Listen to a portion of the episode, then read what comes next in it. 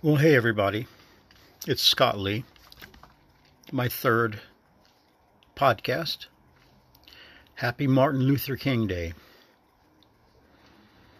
You know, that means a lot to some people, myself included. I'm in my uh, late 50s, so I was born during those turbulent times of racism, which still exists today, which is really sad. Um, inequality towards people, whatever, for other reasons. And then, of course, that bleeds over to other races besides uh, black and white conflicts. Keep in mind, like I said, when I was growing up, this was during the Vietnam War. Fearful of my brothers being drafted and then dying in battle.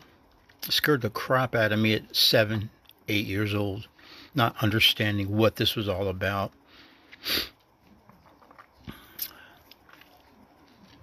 Black Panthers back in the day, fearful as a white child something would happen to someone in my family. I wasn't worried about myself because, you know, I was a kid. I didn't really think on those terms. But it was possible back then for that to happen. And I just want to give everyone of all races just an opportunity to be treated fairly. Put yourself in their shoes. You were born in this country, per se. Even if you weren't, you're still entitled to freedom,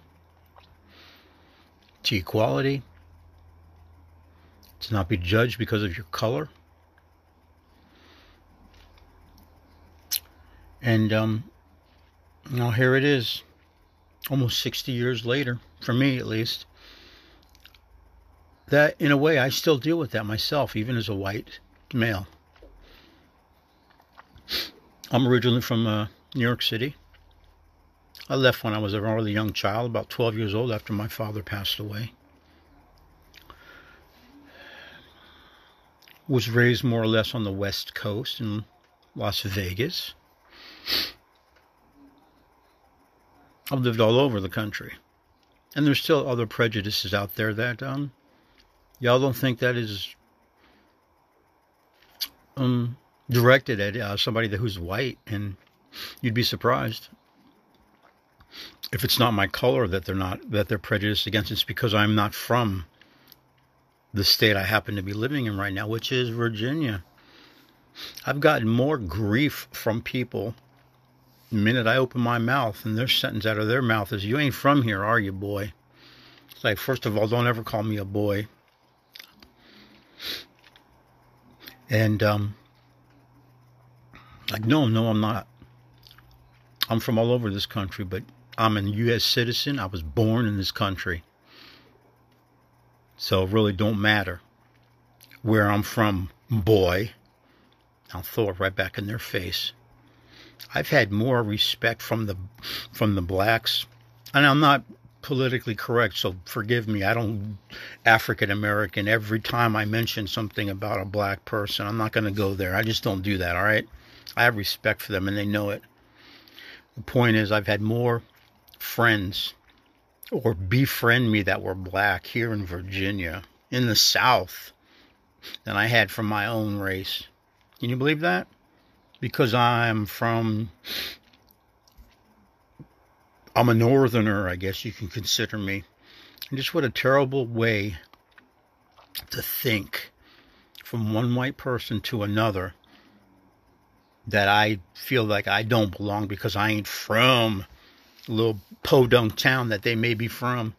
I would have never traded anything in my life for what I have gone through in my life and where I've lived and what I've learned. So don't despair out there, my brothers and sisters, please.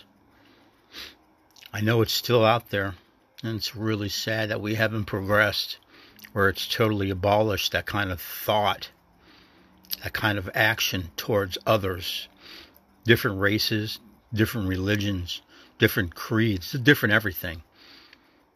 So if you as, as a, a white American, and you can see that I'm still going through some trials and tribulations, you got to wonder. See, it's not all directed at you, all the other people. No blacks and Chinese, whatever, Latino. You understand what I'm saying? So don't take it upon yourself that it's all about you or against you because it ain't.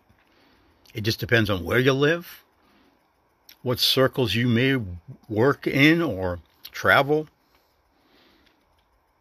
Just know it's not just because you're a certain color. It's not. And I really always thought, sadly, that it was. But if I could take some of the brunt, some of the pain from away from others because it doesn't go on them per se, then I will. Because that's a true American. That's somebody that loves everybody, somebody that wants to have a a community of Americans, period. Not just black Americans, white Americans, Mexican, whatever. You understand what I'm saying? For instance, when I see a beautiful woman, I see the woman first. I don't say, "Oh, she's she's a beautiful black woman." No, no, no. She is a beautiful woman, period. Who is black? Now, if y'all can think that way, be that way truly in your heart, then you have arrived. And then you pass that on to your children.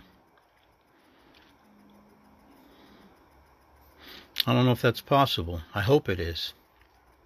Because lying and prejudice, a lot of that kids don't get. They're too young to understand that.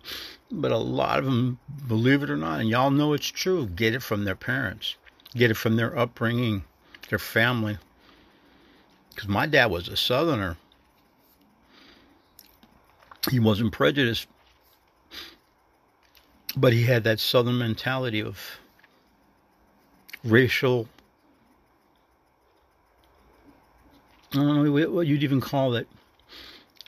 Put it this way, he had a business in New York with a black man was his partner. So he wasn't prejudiced at that at all. He was definitely different from what a lot of Southerners are portrayed as.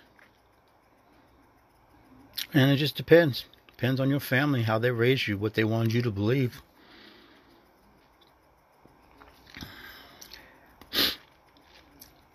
So I've, uh, like I said, I've had more problems with my own race being prejudiced against me because I'm not from a certain state than I have from others.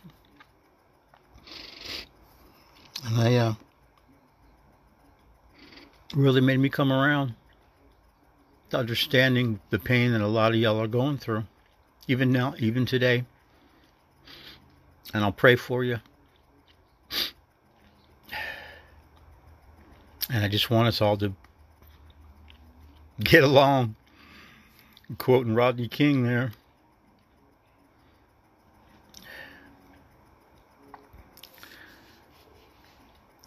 I I don't really know what else much to say, but um, God bless us all. This country could be all gone tomorrow. If y'all are knowing you had a day to live, you knew tomorrow for some reason, whatever reason, you were going to die. Are you happy with what you've done in this world? Are you happy? Truly happy? Do you want to maybe tell somebody how much you love them before they're gone, before you're gone? Correct an injustice. Anything. Doesn't matter. Tell somebody you were sorry for something you did 20 years ago. It don't matter. And if you can honestly say, yeah, I'm cool with what I did in my lifetime. I got no regrets. I mean, we all have regrets, but ones that gnaw at us. Fix it. I've had two instances in my life where I might have been at odds with somebody. My dad, for instance, before he passed away, we had some kind of fight. I don't remember what it was about. Probably about four days before he died. The night before he died, I said, I love you, Dad. I'm sorry for whatever we were arguing about. And he passed away the next day, next morning.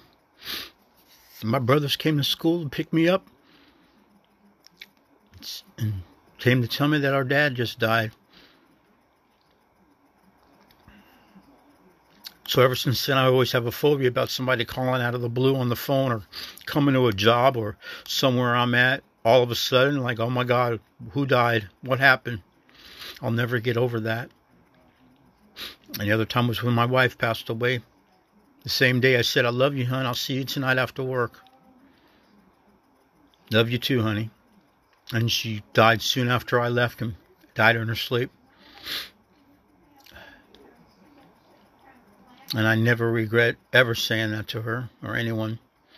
I even say it to some of my male friends. They may look at me kind of funny, but I care for them enough. I don't really care. I'm not stigmatized to things like that. I'm comfortable with what I am and who I am. So I don't have any homophobic phobias. I really care for someone. I'm going to tell them that. Sorry if they look at you weird. It's uh, a lot of guys to this day still don't know how to say that. My dad was the same way, and he told me he never was able to say that. His dad never had said that to him. He had a real hard time saying that to his kids. But me being the last of four and being 13 years younger than my brothers and sister, oh, my brothers and my sister, give or take a year or two, um, he finally got the courage, I guess, maybe to say that. He knew he was dying too, somehow. Because he was battling with my mom. They were probably close to divorce, so he took the easy way out.